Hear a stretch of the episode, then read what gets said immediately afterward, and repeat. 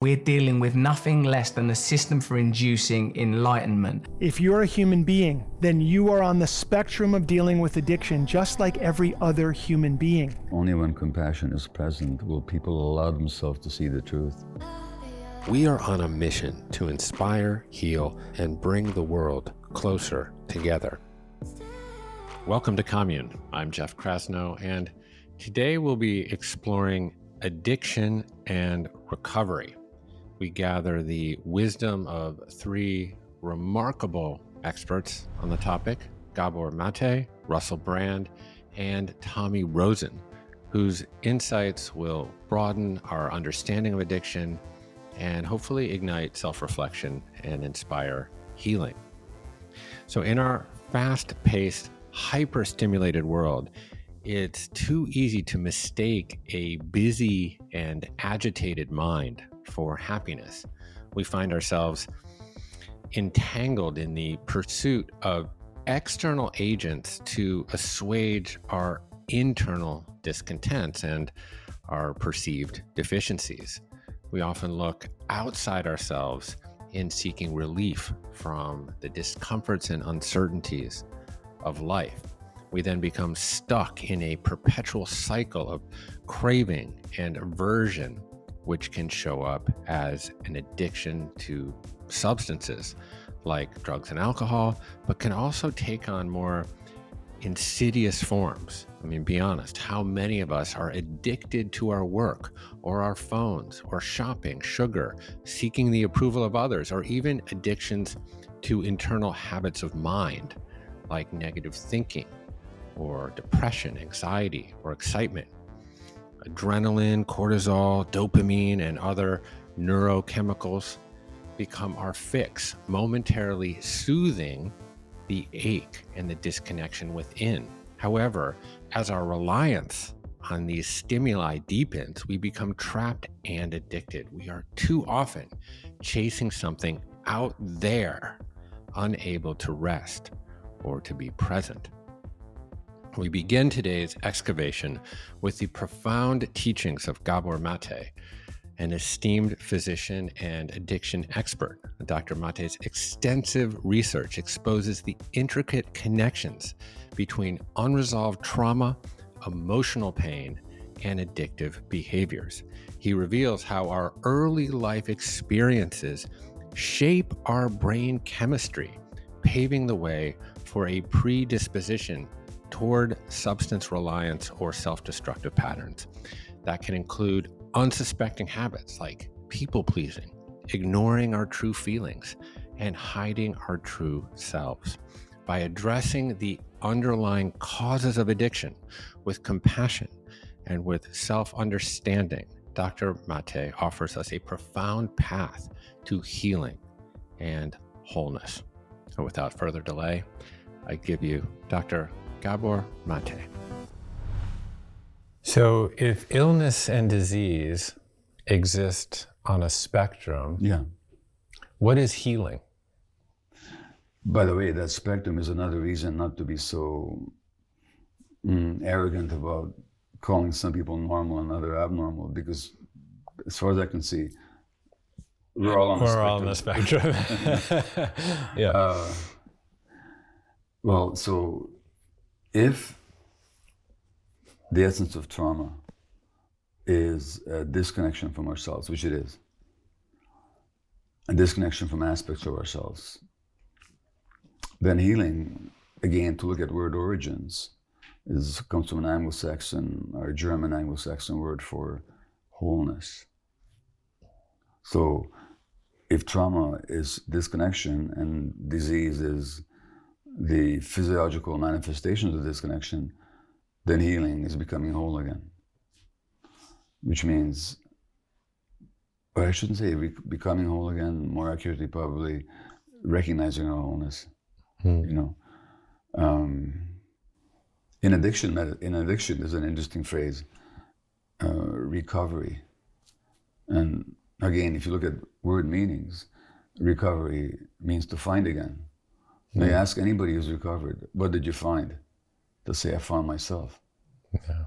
Which means that whole self was never lost. It just got obscured and lost to our awareness. So wholeness and healing is the recovery of the awareness of our wholeness. I've heard you say, and I've read this as well, is that everyone is dealing with some aspect of trauma. Mm-hmm. We are all somewhere on this spectrum, and that we can be listing towards healing or listing potentially towards illness and disease. If you were to be able to give a message to people to empower them, to give them agency, to every day wake up and move towards healing and away from disease, what would that message look like? Just to change the language a bit, I cannot give anybody agency by definition. True. Okay. I can help them wake up to the potential of agency within themselves. And what I would say to people is that every instance of perceived helplessness and lack of agency on your part,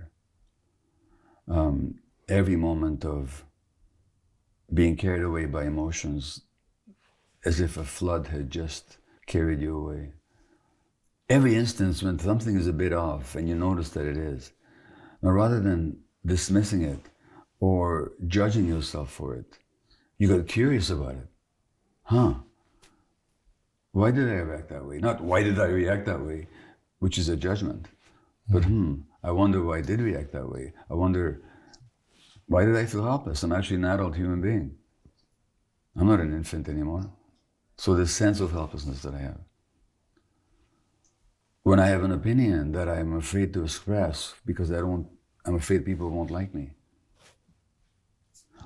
Even when a medical doctor, an expert tells me something that doesn't feel right to me or that I have some questions about, but I don't utter my questions or I don't state my objection, what is holding me back? That's the pathway towards agency. So to me, the pathway towards agency lies through this compassionate curiosity about one's responses and reactions to the world and one's emotions. Just be curious about everything. And that promotes agency in two ways, because first of all, the answers will begin to emerge, but secondly, you'll begin to notice who's the one asking the questions. Well, that's the you that you don't even know existed. So to me, the path to agency lies through curiosity.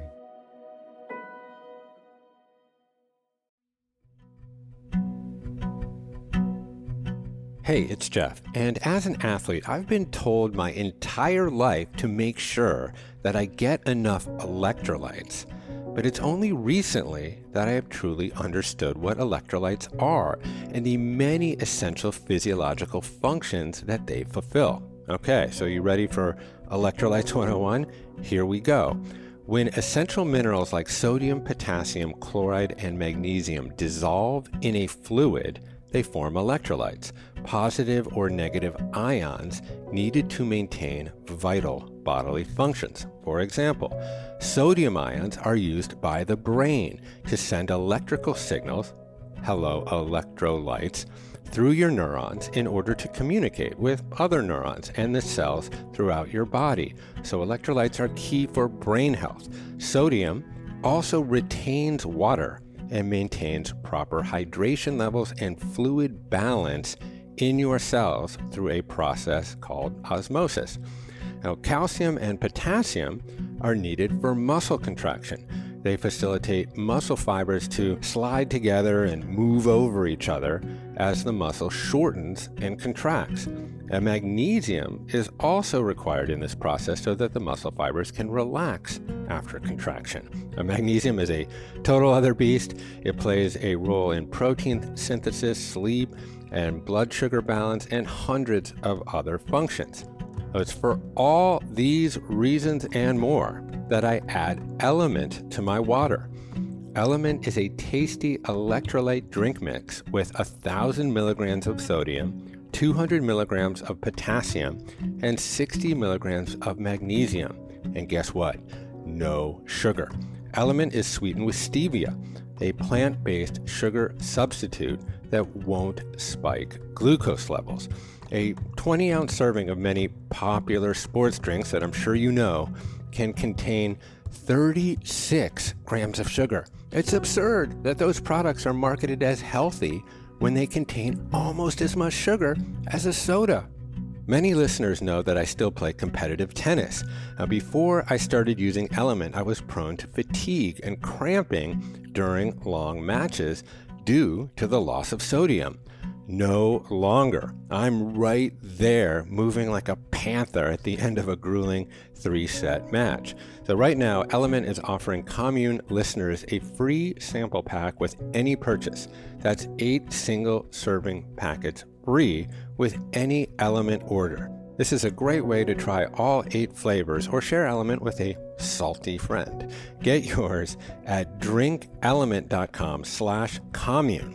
This deal is only available through my link. You must go to drinklmnt, drinkelement.com/commune. Element offers no questions around refunds, so try it totally risk-free. If you don't like it, share it with a friend and they will give you your money back. No questions asked. You've got nothing to lose. So go to drinkelement.com/commune.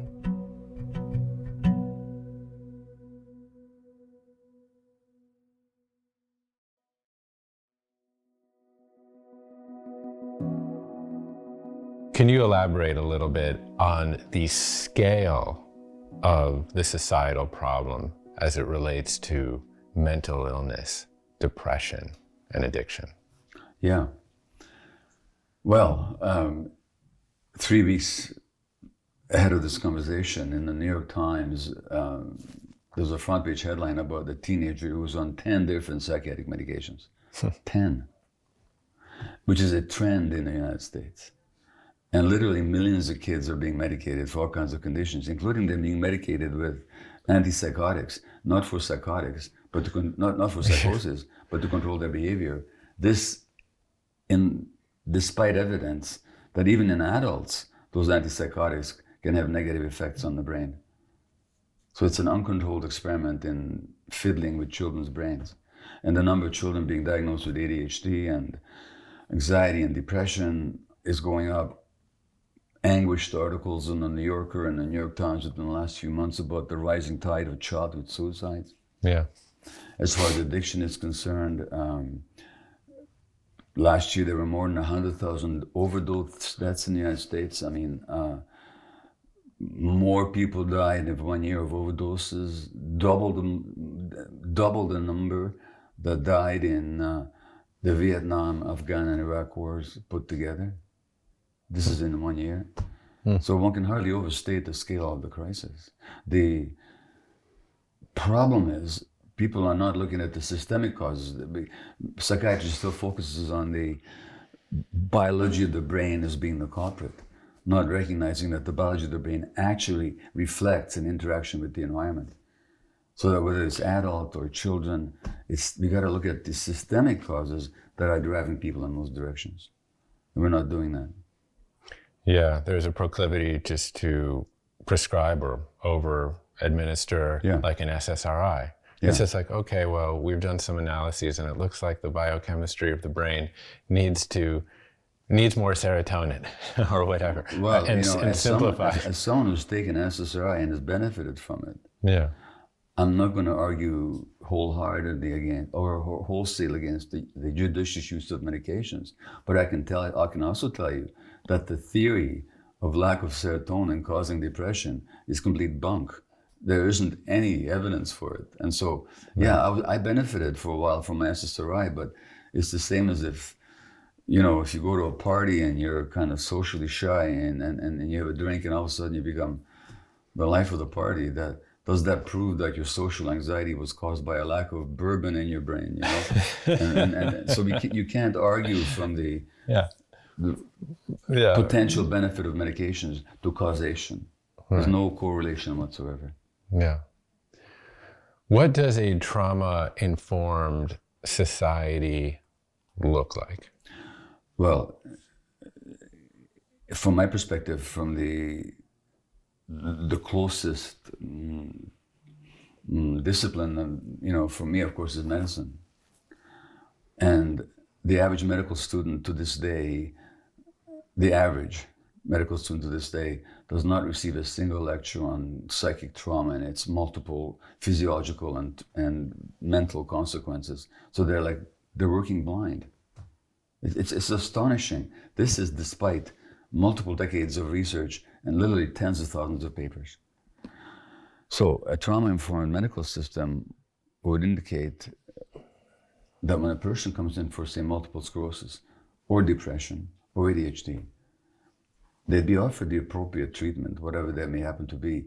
But then a conversation would also ensue about what in your life may have led, what is the process in your life that may have led to this particular symptom or this particular constellation of symptoms that we call a disease. And the correlation between, say, addiction or ADHD or multiple sclerosis, for that matter, and trauma and stress could not have been more definitely established than it already has been in scientific research. And yet the average person who goes to a physician with any of these conditions is never asked about trauma, nor are they helped to heal the trauma. So that's medicine. The legal profession, oh my God. The law, most people in our jails are traumatized people. Yeah. And that's not even controversial. And yet the jails punish the manifestations of trauma without really having, you know, they call it a correctional system, but nothing gets corrected for most people. The way people are treated, the solitary confinement, the harsh conditions, the punishments, the lack of decent nutrition, you know, they're all designed almost to exacerbate rather than to heal the trauma. So a trauma-informed correctional system would actually help people correct their life course. And where it's done, it's very effective. This isn't theory. It's in pockets, it's done here or there, but it's generally not done in the system. And the average lawyer and judge and prosecutor understands nothing about trauma. They don't even know the concept for the most part. Yeah. A trauma-informed educational system, boy oh boy. If teachers were trained in human development, in child development and brain development, and if they understood that these dysfunctional childhood behaviors and learning difficulties are very often the outcomes of trauma, what a different educational system we could have. What if the educational system was designed to promote healthy emotional and brain development rather than strictly the inculcation of a certain curriculum? If a political social system understood the implications of trauma and did its best to avoid or correct them, the possibility for a humane society would be infinite. Mm. So it sounds as if across our judicial system, our medical system, our politics, the way that we build our economy, mm-hmm. that we need a wholesale reimagination of our systems and structures from a vantage point of upstream, but also through the lens of compassion. And this is something that you touch deeply on in the book, is the topic of compassion. Well, one of my teachers, A.H. Almas, says that only when compassion is present will people allow themselves to see the truth.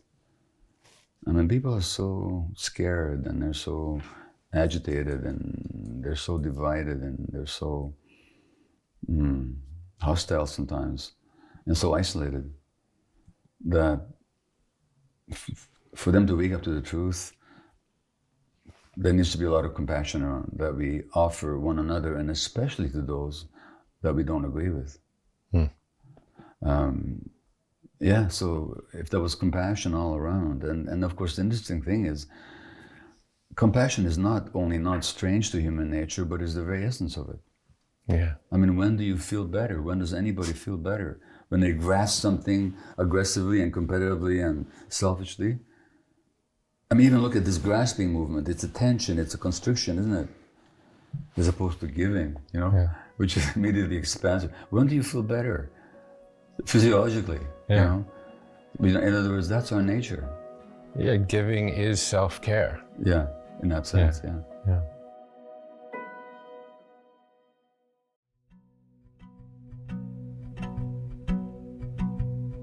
Hey, it's Jeff. Now, I always heard vitamin supplements are a waste of money as they just pass through your system. Expensive pee, right? Well, now I understand why and the reasons it's so hard to absorb large doses of certain nutrients through the pills, powders, and gummies at the store.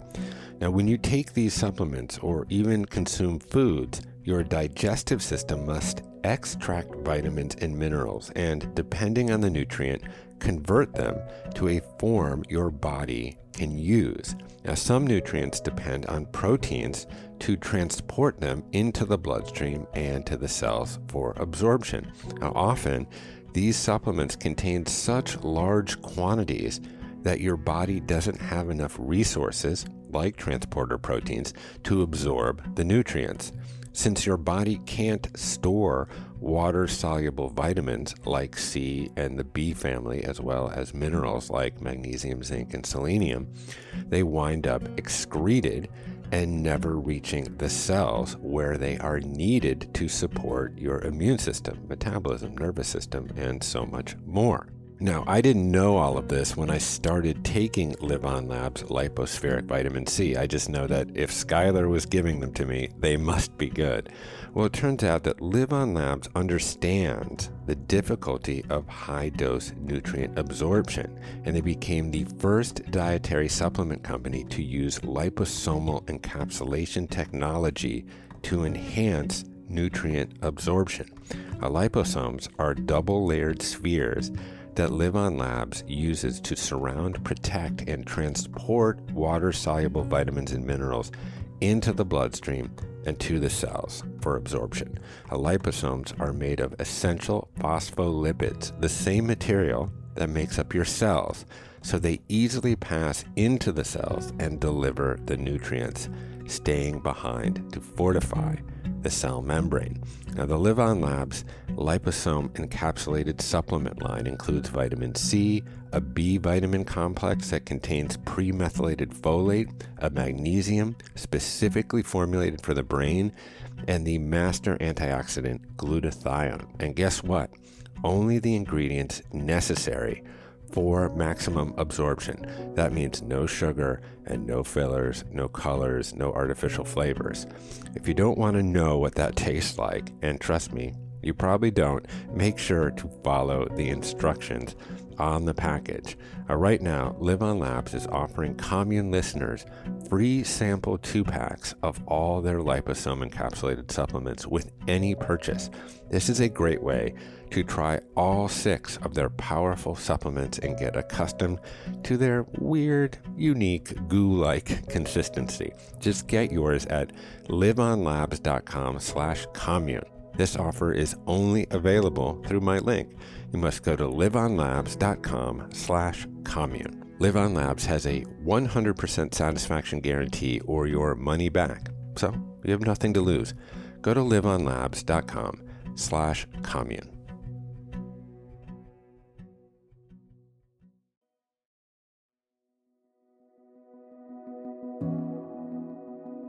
Okay, so if trauma is a disconnection from one's true self and addiction is a coping mechanism we develop to soothe ourselves from the pain of that disconnection, then healing is the reconnection with one's true self. It's an integration of all the fragmented parts of ourselves, a remembering of our disparate parts. So how do we do that? Well, there's not just one way, and it doesn't happen in a straight line. What works for me might not work for you.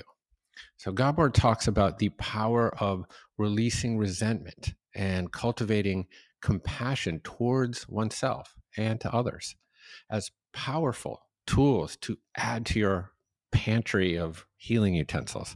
He also stresses the need to integrate a trauma-informed approach into all our social systems because they all play a vital role in preventing and healing trauma.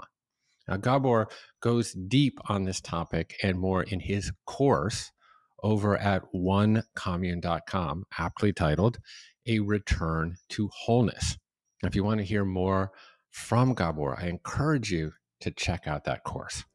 So in this next segment, you'll hear from Russell Brand, the celebrated comedian, actor, and recovery advocate who recently celebrated 20 years clean from alcohol and heroin. Russell's insights weave together spirituality, introspection, and social transformation. In his profound and occasionally profane exploration of the 12 steps, Russell reveals a paradigm-shifting perspective on true liberation from addiction. A true recovery is not just abstinence from toxic substances, but it's a more profound spiritual reconnection to something larger than yourself. In fact, addiction, as awful as it can be, can also be seen as a sign that you seek this greater connection. Okay, without further delay, I give to you Russell Brand. Thanks for purchasing this course on 12-step recovery. Let me give you a bit of an overview of what you can anticipate and expect, although anticipation and expectation are some of the things you're probably going to have to deal with. They're probably the very kind of things that mean you have to acquire courses like this because you live in a constant state of expectation. 12-step recovery for me is nothing less than a system for altering my consciousness, for creating a state of awakening. The thing that's ingenious about it is it was developed and evolved for the most obvious forms of addiction, such as alcoholism and addiction. If you're a crackhead, a smackhead, an alcoholic, it's a pretty obvious problem. The social, medical, criminal, judicial problems that you'll encounter make it clear to you that your life is gone wildly astray, that you are dealing with complexity, conundrum, and calamity near consistently and constantly. But whether or not you're a person in recovery right now, working the 12 steps around behaviors or drugs or alcohol, or a person that's curious about how you could evolve a new perspective, this course is going to give you the tools and explain the methods in a manner and a language that you will understand. Although this is like a quite colloquial, chatty and casual dialectic between me and you right now, we're dealing with nothing less than a system for inducing enlightenment. I don't want that to sound overly grandiose, but I do want you to know that what the 12 steps does is it takes you from a state of unawareness to a state of awareness, a state of unconsciousness to a state of consciousness. In my own life, this is how it hit me, the way that the 12 steps hits most people that work it. I was in a rock bottom state of absolute desperation, a heroin addict, a crack addict, an alcoholic. Every aspect of my behavior was problematic. It was clear that I needed intervention. A curious thing that I'll mention at this early stage of the journey that we're on together is that what I was looking for curiously, and this is not something that I'd have been able to appreciate it if you would have plainly told me, what I was looking for was an awakening, a spiritual connection. Seems like an odd way to look for a spiritual awakening and connection, sitting around in doorways, doing smack, hitting up the Martell bottle, pipe hitting, boozing, whoring. Seems like an odd way to look for God, to look for oneness. And indeed it is. But the reason the 12 steps works, and the reason that I believe it was discovered in relation to substance misuse and alcohol misuse, is because when we form an attachment to an object, whether that's a physical object or a kind of a neurological compound suspended in our own mind, meaning, I suppose, that my relationship with my work is an object, my relationship with my wife can become an object in my mind. If that relationship is not conscious, aware, and functional, it has the potential to cause me pain. And often, and this is a curious thing, which I believe is where the universality of the 12 steps comes into its own, is I nominate external things to be salvation, to redeem me, to make me feel better about myself. Now that is, that's clear and obvious when we're dealing with drugs and alcohol. So it's no coincidence that the 12 steps was devised and conceived around alcohol, because when a person's got an attachment to drugs and alcohol, the consequences are obvious, the behaviors are observable. It's a clear and evident problem. The way that this program functions mechanically is that instead of regarding a problem in your life as a sort of a sign of deterioration or a wound, it becomes a point of initiation and inauguration. It's a kind of, we make a mental translation. Rather than seeing a problem as like a deficit or a wound, we see it instead as an invitation.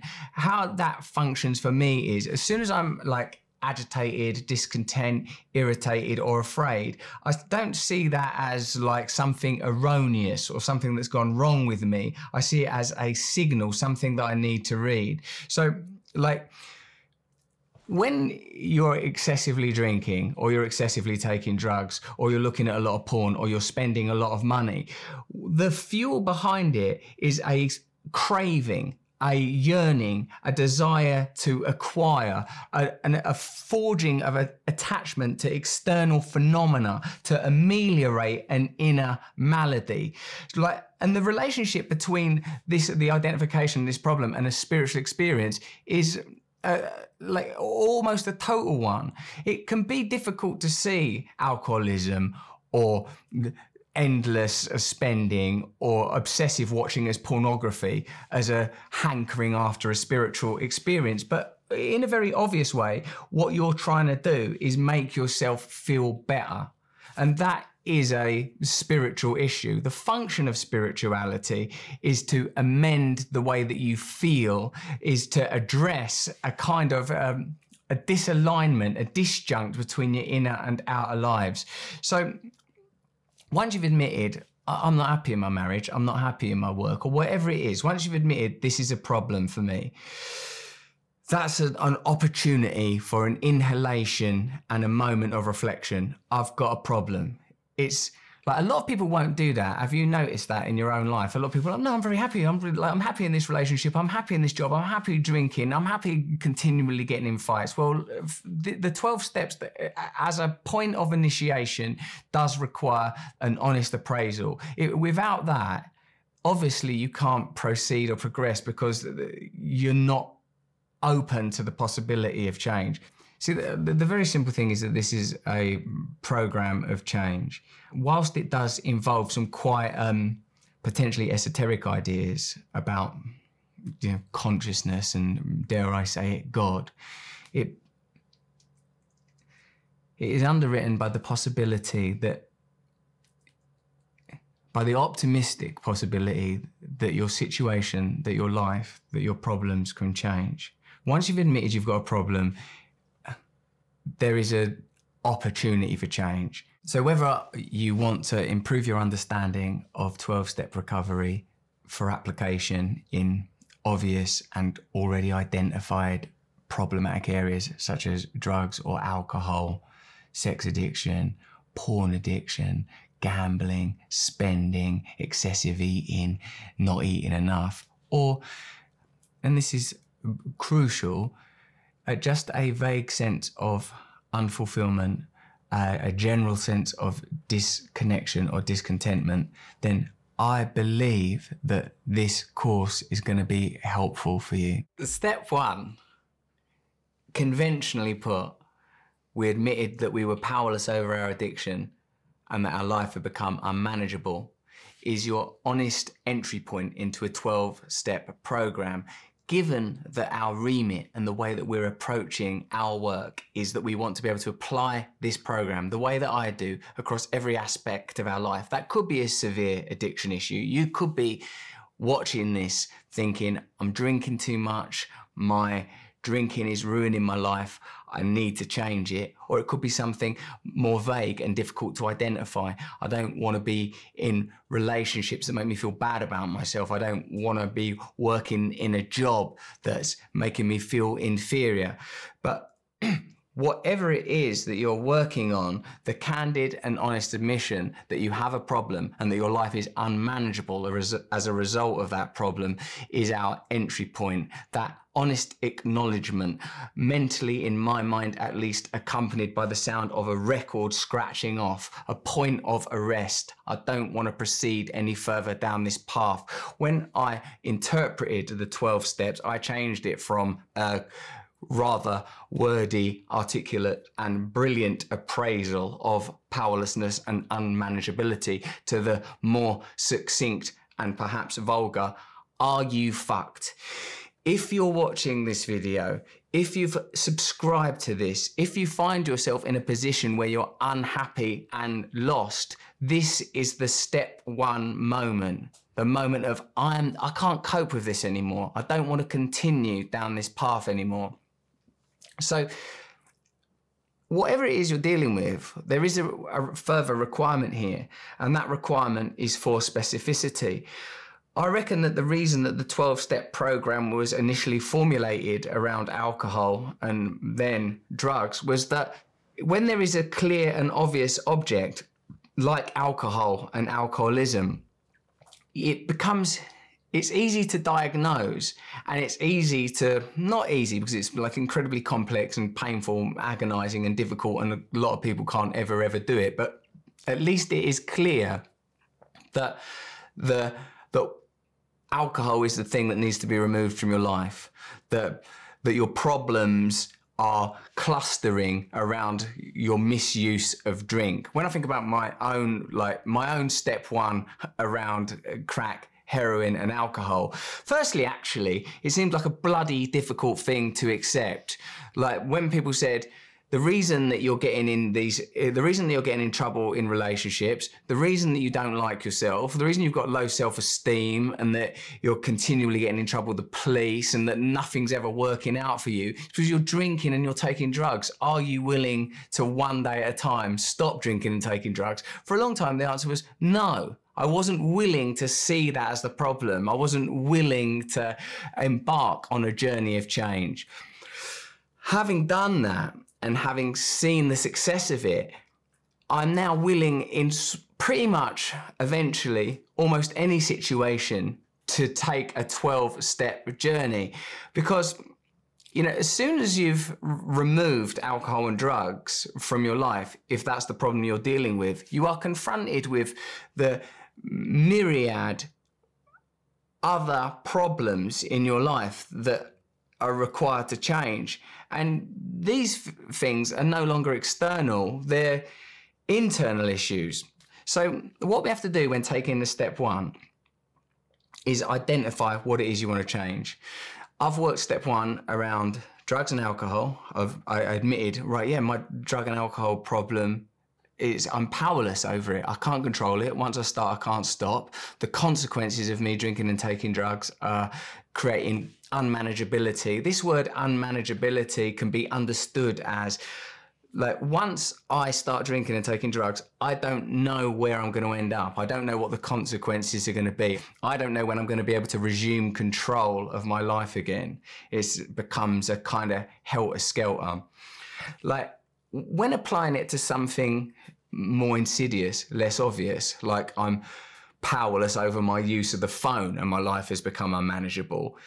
It's kind of, look, there's no doubt that it's more subtle, but I'm still looking at the phone when I don't want to look at the phone, and it's still making me feel not good about myself. I don't feel good at myself if I'm staring at my phone instead of talking to my children. I don't feel good about myself if I'm like unconsciously and sort of kind of somehow my volition is being usurped by a bloody device that I've paid for. That doesn't feel good.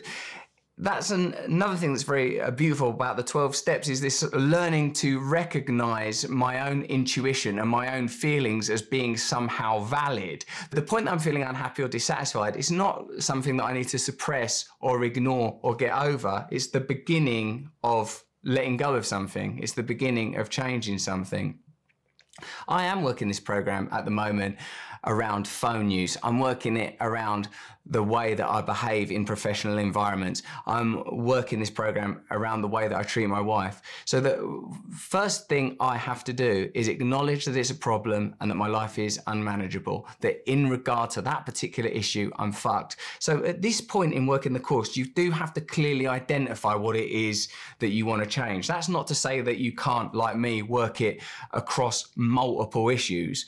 That's what I do. I'm right now working it across multiple issues, but you do need to be specific. You do need to say, I want to change my relationship with food. I want to change the way I talk to my partner. I want to change my relationship with my sexuality or my sexual behavior. You do at this point need to identify it. It's not enough to say my whole life's a mess, I'm generally unhappy, because you're not, that doesn't give you a sufficient purchase for the scaling of this problem. You need to identify, okay, what I'm dealing with is this.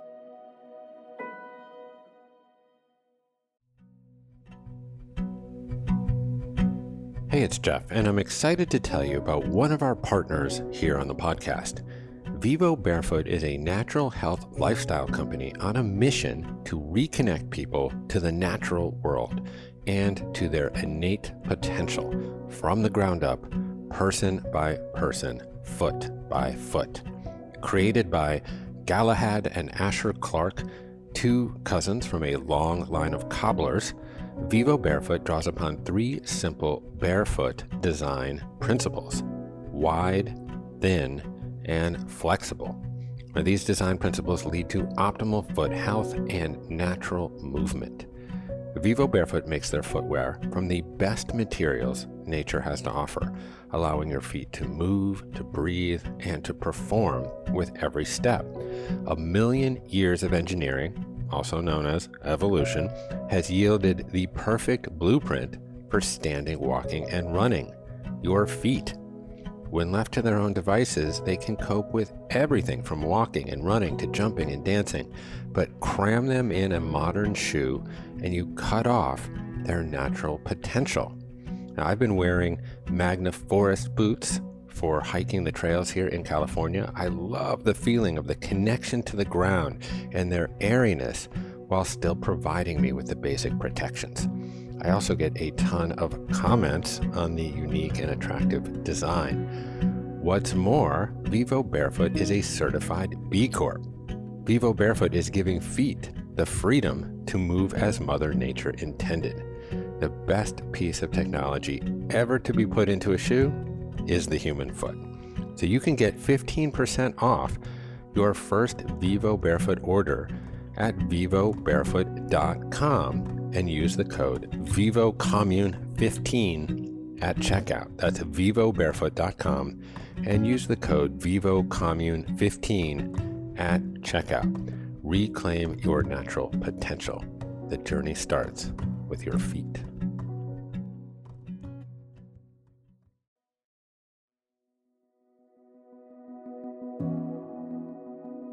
You know, just to give you an idea of the scope that it can be worked in. You know, for me, initially, it was crack and heroin. I was willing to admit that it was a problem. I had no choice but to admit it was a problem, and that my life had become unmanageable. And now I'm working it around my use of technology, negative thinking. You know, like, it can become much subtler, and it is equally successful. It's obviously harder to work an abstinence program around something as involuntary as negative thinking. But what I can do is recognize, oh, I'm habitually engaged in negative projection and anxiety. That's a problem, I want to change it.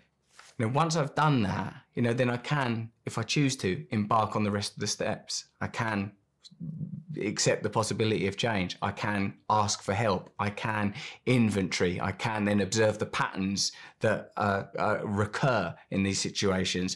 I can see if anyone else has been harmed as a result. I can stay aware. I can recognize that a component of change is going to be prayer and meditation, a changing of my perspective through spiritual practices, and that the end result of all of this is to become of service, to become of use, to ultimately change my perspective from a kind of infatuation with self-fulfillment to a willingness to be of service to others. Accompanying this course, you have some worksheets and materials that you can use along with this video. I mean, if looking at my face on a laptop or a phone isn't sufficient to deliver you to salvation, I begin to wonder what the hell the problem is. But there are also some written materials. I just want to talk you through how they work. So firstly, we identify what we want to change. For the purposes of this exercise, my example is like my use of tech.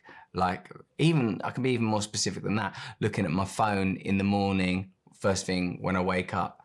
The reason I'm using that, even though it sort of seems a bit minor and trivial, is that I'm going to operate on the assumption that if you're sitting there withdrawing from heroin or on your way to score more, that for a start, you will require additional medical, psychiatric and therapeutic support, but also somehow the more subtle the problem, the more the efficacy of the program is demonstrated. So like in my case, I want to change my phone use. I want to not look at it first thing in the morning. I don't want my phone to be given the job of making me feel better about who I am. I recognize that's an inappropriate function to give a piece of technical equipment. Next question is, what pain or fear do I associate with change in this area? Now that sort of might seem like rather grand for such a trivial route of inquiry, but the pain and fear that I associate with like not looking at my phone first thing in the morning is that I'm kind of confronted with the general and vague sense of anxiety that I wake up with every day, that I try to negate with some external distraction. If I look at my phone, maybe someone will have sent me a text message telling me that I'm fantastic. Russell, you're terrific. You can now rest assured, go back to bed, turn over, bury your face back in the pillow. You're absolutely fine. There's nothing about you you need to alter. In reality, I know that there'll be things on my phone that annoy me, work emails, and suddenly I'm not facing the day. I'm not embarking on my day thinking about how can I be useful? How can I help others? How can I be a better dad today? I'm sort of already bogged down in minutiae. So the pain and fear that I associate with change is that if I wake up in the morning and I've not got my phone, then I've got no excuse to not meditate, for example, that I'm going to be confronted with this sort of vast open icebergs of every day. Like I like to anchor my day to something minute and quotidian. There's only so much horizon I can bear. So that's the fear that I associate with change in this area. What pleasure am I getting out of not changing? The pleasure I get out of not changing, I guess, like with all forms of addiction, and this is the reason that addiction is a perfect metaphor for a material attachment, is that with an addictive behavior, it's like this is a sort of an experiment that could be run in a lab with a rat. I'm rewarded about 1 in every 5 times that I engage in an addictive behavior. It was the same with drugs, it was the same with sex, same with pornography. Once in a while, it's fantastic, it's terrific. But the rest of the time, it's pretty dismal and disappointing, as all forms of a material attachment ultimately will be. There is no way that I can make myself feel spiritually fulfilled or even comforted by looking at a phone or smoking crack, not long term. Eventually, it will lead me to a point of disappointment and dismay because these objects are not capable of addressing an inner malady. What pleasure am I getting out of not changing? The pleasure I'm getting out of not changing is once in a while it works for me. Once in a while, someone will text me and say, you've got this job or you're terrific. It's never enough. And in a way, the problem, even with the positive outcome, is it engages me for longer in a behavior that isn't ultimately beneficial. So I'd be better off to, like, as soon as I consciously engage with that behavior and I'm willing to change it, the possibility of real change, of real improvement begins. What will it cost me if this doesn't change is the next question. Like, and again, you know, if you're dealing with heroin or you're dealing with paying sex workers, and like when you're in a marriage or you're dealing with like looking furtively at porn continually, it's kind of more obvious to sort of identify what it's going to cost you. It's going to cost you your self-esteem. It's going to cost you your relationship with your partner. But like when it's like looking at the phone, well, it's less obvious, but it's still evident. What it cost me is my peace of mind. It cost me my autonomy. It cost me freedom. Like I'm designating an object as a kind of... as a stimulant for happiness. I suppose that's why the addiction metaphor is a good one. Stimulus response as a means for living. This is the way that consumerism and materialism operate. This is why I think addiction is rife, because we are continually taught that we can fulfill ourselves, improve ourselves, advance ourselves with the acquisition of an external material objects or through the validation and approval of other people. That, for me, has the same sort of paradigm shape as here is some heroin, I've taken the heroin, here is some alcohol, I've taken that alcohol, here is pornography, I've used the pornography. Wherever you are on the scale, if you're using an external object as a tool to ameliorate inner malady, you're engaged in addiction. Any behavior that you're engaged in, that you want to change, and when you try to change it or try to stop it, you can't, I think can rightly be referred to as addiction. To keep it specific again, what benefits can I have? What benefits could I expect from changing my phone use? Again, if you're talking about stopping drinking alcohol, the benefits are obvious. I'm going to save money. I'm going to feel healthier. I'm going to lose weight. I'm not going to feel that constant despair of alcoholism, vomiting and belching my way for every day. When it's something sort of seemingly minor, but like phone use, what benefits will I get? Well, the truth is that I have begun to change that behavior. For 1 week, I stopped charging my phone in my bedroom. I charge it downstairs. I don't look at it first thing in the morning. And what happens is, like, I feel,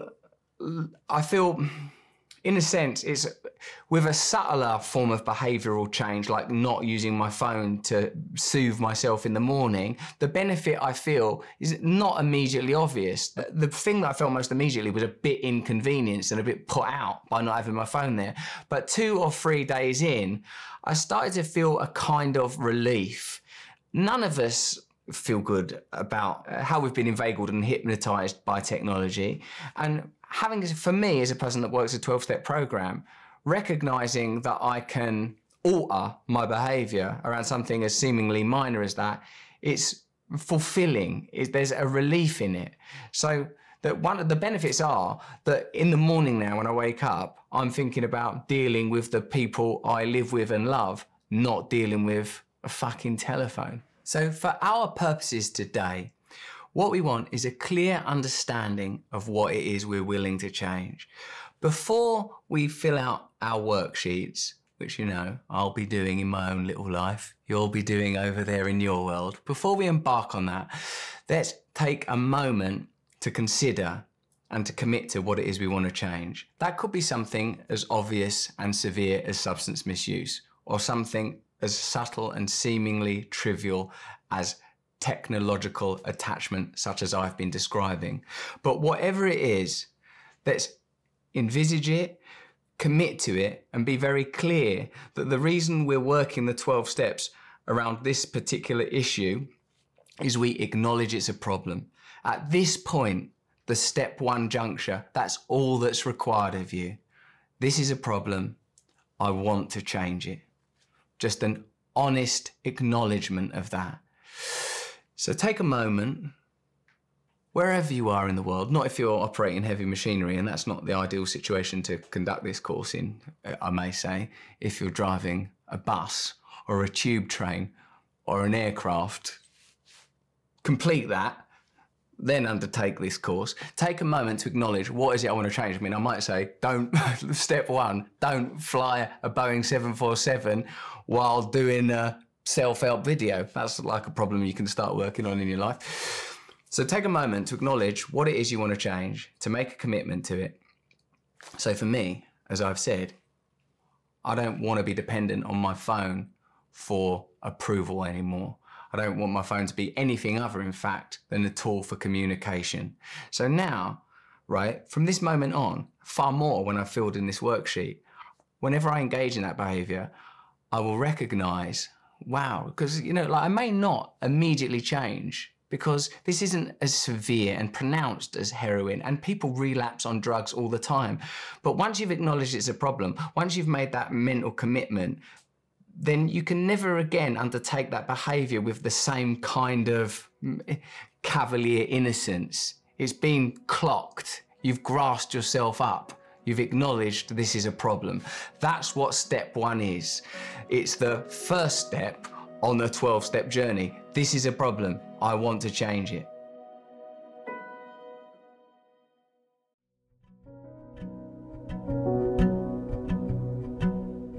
Hey, it's Jeff, and if you're a regular listener to this show, well, you know that I explore a wide variety of topics related to health. And right now, I am experimenting with a bunch of different techniques and approaches to optimize my own well-being. And part of this tinkering involves what I put into my body and what I don't. And this is why I love being a member of Thrive Market. They have a vast selection of organic foods, olive and coconut oils, teas and coffees, supplements, and so much more. I just got a Thrive delivery the other day that addresses my morning protocol that includes my favorite greens powder and some MCT oil.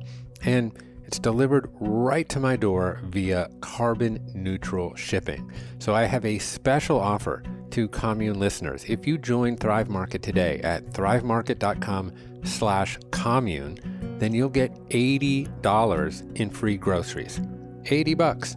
So like you, I support companies who are mission-based and committed to sustainable business practices. Thrive is a certified B Corp, and take it from me, it's not easy to get that certification. I had to do it once. Now, when you join as a member, Thrive also donates a membership to a family in need. This is so important because so many people are living in food deserts right now in which they are unable to access nutritious food. Thrive has donated $4.5 million in healthy groceries. Delivering healthy food to neighborhoods in need directly impacts the chronic disease epidemic that we are facing and that I talk about so much on this show. So, can your regular grocery store do that? Well, now it can when you go to thrivemarket.com/commune. If you join Thrive Market today, you'll get $80 in free groceries. That's Thrive market.com/commune.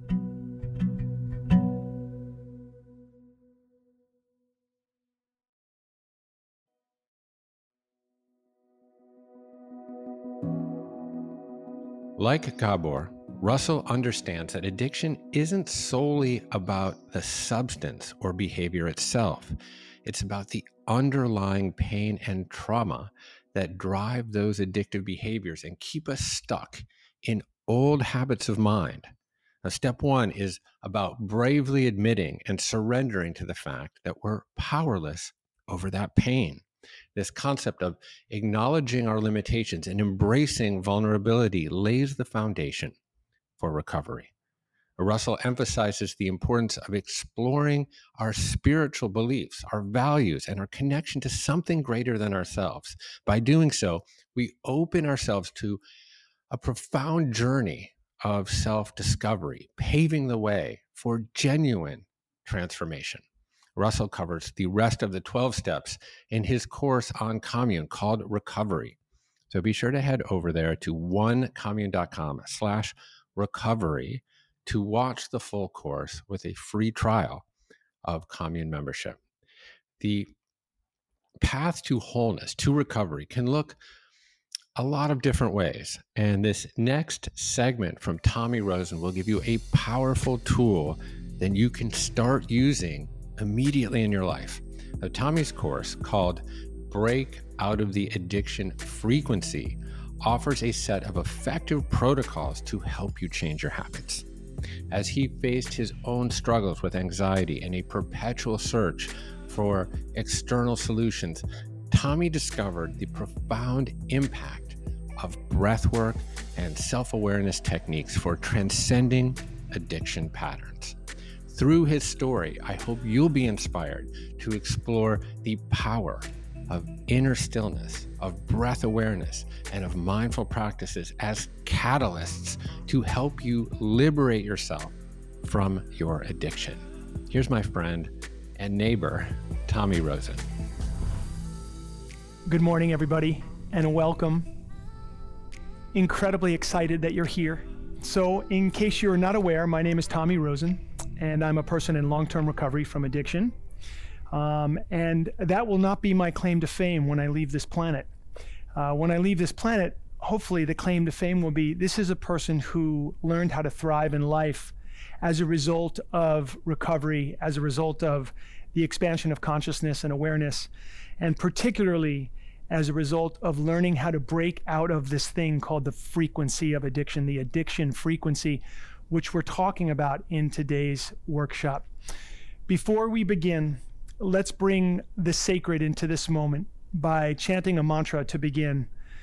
The mantra is Ong Namo Gurudev Namo. Ong Namo, O-N-G Namo. That means I'm bowing to the consciousness underneath everything. I'm recognizing my connection to everything by doing this. So Ong Namo. Gurudev Namo. I'm bowing to the teachers and the teachings that carry us from darkness into light. So if you can get behind that, let's chant this together 3 times. Rub the palms together at the heart center. Sit up nice and tall. Bring the thumbs against the chest. Allow the eyes to close. And first, all together, let's take a deep inhale. And a full exhale. And inhale to begin. Om Namo Guru Dev Namo. Om Namo Guru Dev Namo. Om Namo Guru Dev Namo. Take a deep inhale. Pause this breath. Simply hold the breath. Keep the heart lifted. And gently exhale. And welcome. The addiction frequency. My intention in this first hour is to explain that concept and to go through 2 breath practices together. One of them is going to be, well, it's been the greatest gift of my life. Learning this particular breath practice has been the greatest single gift of my life. Helped me to unlock healing, helped me to relieve my body of chronic pain, and to help me to move beyond emotional pain and suffering as well.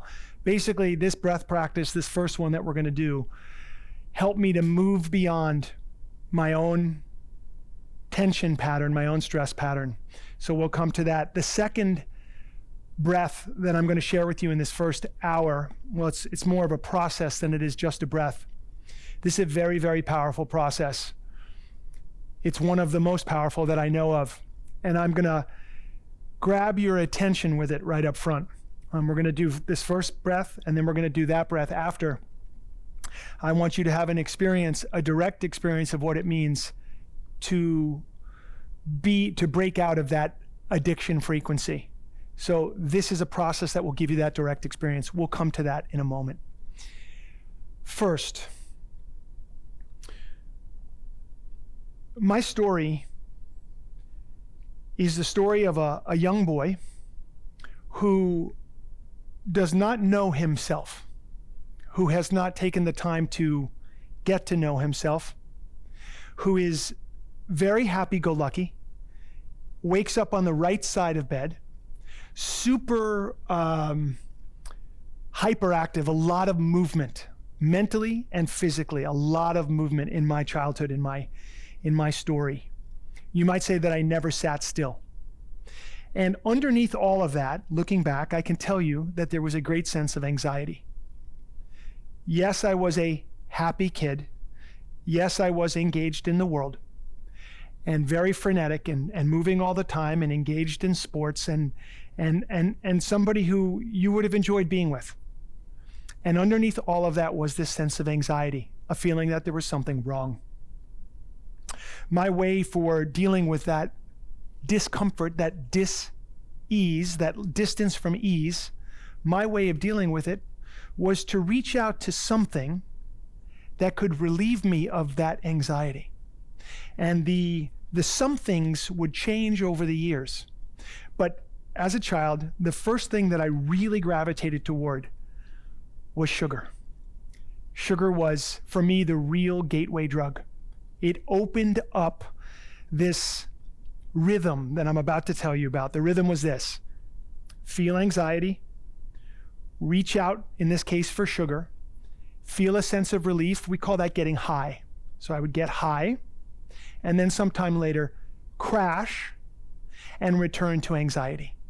Reach out, get high, crash, return to anxiety.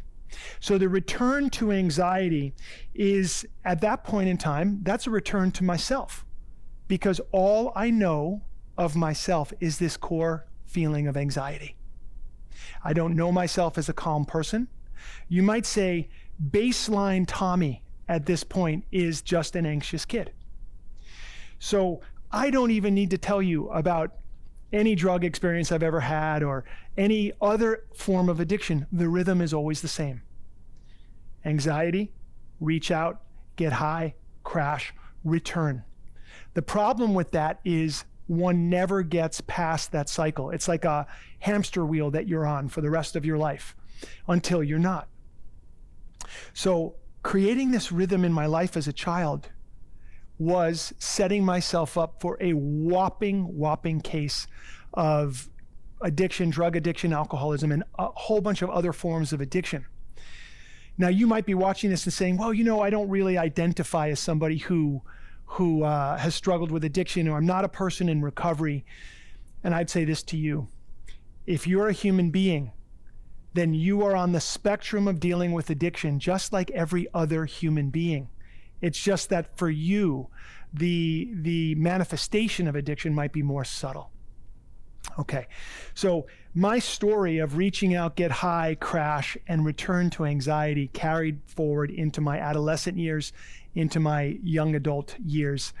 And where it ended up was abject addiction, the horror and the suffering of broken promises to myself and not being able to see things through or to realize any of the thoughts and dreams that I had for myself. Okay. Here's the really interesting part of my story, I think. I reach a bottom, and a bottom is nothing more than when you're willing to tell the truth. I reached the bottom, and the truth for me was, I don't know how to live my life well. I don't know how to live life without the assistance of drugs and alcohol. And so I'm just in this pattern. I don't know how to break it. And I don't even know what I would be if I did break that pattern. So I reached that bottom, and the natural thing that comes out of reaching a moment where you're ready to tell the truth is you have to ask for help. And I did it. And I had just enough willingness, just a door of willingness opened up for me to be able to receive the direction and the love and the care of people who wanted to see me first just to get sober, just to remove drugs and alcohol from my life. So I did that. And I'm one of those people that ended up working the 12 steps, and the 12 steps delivered on their promise. And the promise is I could wake up one day and no longer be thinking about using drugs and alcohol, which for someone who was so invested in drugs and alcohol for so many years, that's an incredible transformation. And that transformation took place for me. Now, over the first 10 years of my recovery, well, a lot of wonderful things happened. I became a healthy person in my body once again. You might say I was returned to mental sanity on a lot of levels. But in my life and in my relationships, there was still something going on. I didn't know what to call it, and neither did anybody else. But there was still a sense of dis-ease in my life. I still felt like I was stuck. There was an orientation to the outside world where I was looking for the outside world to solve my inside world problem. So I was still engaged in this rhythm. Anxiety, reach out, get high, crash, return to anxiety. I still hadn't cracked the code. I didn't know at the time, but now I know. I was stuck in the addiction frequency. What ended up happening for me is what I think happens to many people who are stuck in the addiction frequency but don't realize it. My body started to show some signs that something was wrong. First it was migraine headaches, and then it was lower back pain. Incredible lower back pain. The kind of lower back pain where you are pretty much crippled for a period of days. You can't move. And the day would come for me, 9 years, 12 years, in that period of time into my recovery, when I could no longer move in this physical body without pain. And I truly had become crippled. Yes, I could move, but not well. The addiction frequency had me fully in its grip, even though I hadn't used any drugs or alcohol for many, many years. But that anxiety and the core condition of disconnection from my own self continued, and it left me physically corrupted. It's a difficult place to be when you're in recovery and you've reached a bottom, an emotional bottom in recovery. So what happened for me was I got to meet a very wise teacher. And I was in so much pain when I arrived at his office. I sat down, and he was opposite me on a mat. And he had a turban on and white clothes, a long white beard, glasses, right out of Central Casting. He was like the guru, right? And his name was Guru Prem, in fact. And I sat across from him, and he said to me this, "Tommy, I know how you're gonna die." These are his first words. And I said, "Okay, Guru Prem, how am I going to die?" And he said, "You're going to die on an exhale."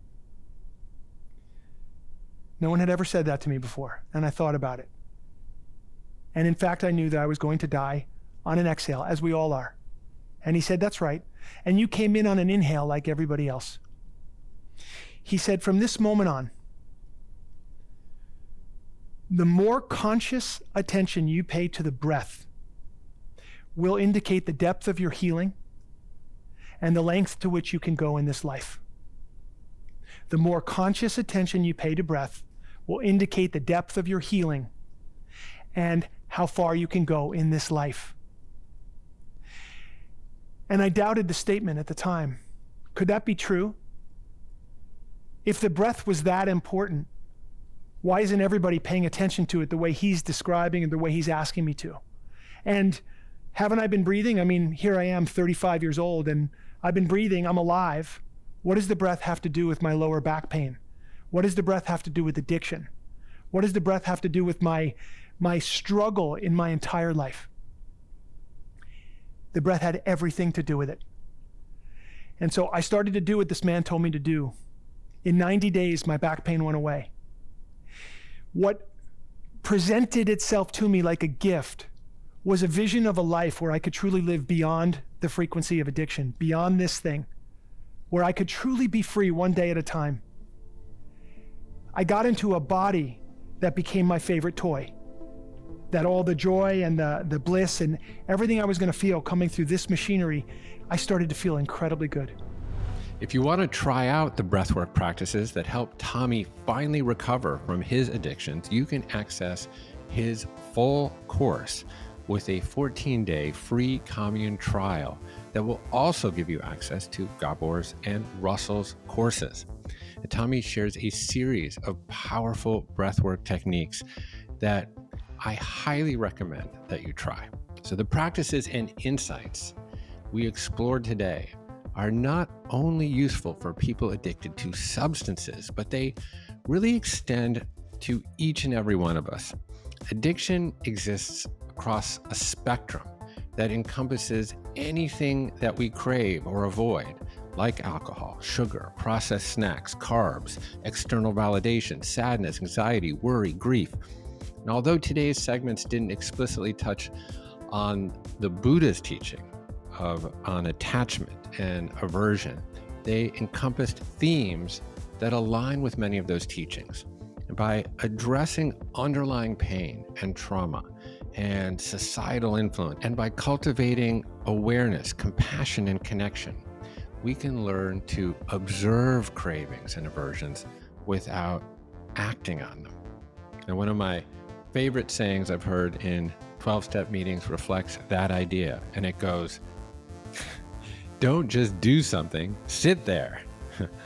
It's a gentle reminder to resist the urge to immediately react and seek solutions when faced with habitual behavior or thoughts. And this is at the heart of all paths of recovery. We all fall somewhere on the spectrum of addiction. So I'll share some key takeaways that we can all leverage in order to heal. So number one, surrender to your powerlessness over your habits. Number two, address root causes like childhood trauma. Number three, explore a purpose greater than yourself. Number four, develop a breathwork and meditation practice. And number five, cultivate compassion toward yourself and others. So if you enjoyed this show, please subscribe and hit the notification bell so you never miss an episode. Leave a comment and let us know your thoughts, and don't forget to share our content with others who might benefit from this valuable information. Okay, that's all from the Commune for today. My name is Jeff Krasno, and I'm here for you.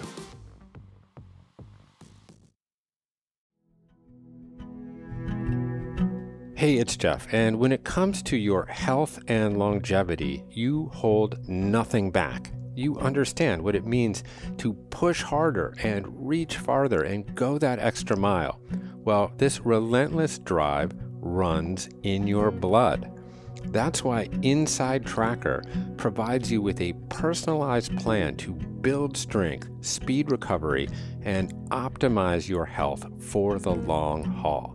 Created by leading scientists in aging, genetics, and biometrics, Inside Tracker analyzes your blood, your DNA, and fitness tracking data to identify where you're optimized and where you're not. You'll get a daily action plan with personalized guidance for the right exercise, nutrition, and supplementation for your body. And when you connect Inside Tracker with your Fitbit or Garmin, you'll also unlock real-time recovery pro tips after you complete your workout. It's like having your own personal trainer and nutritionist right there in your pocket. If you're interested in this innovative service, I've got great news for Commune listeners. For a limited time, you can get 20% off the entire Inside Tracker store. Just go to insidetracker.com/Dr. G. That's insidetracker.com/DRG.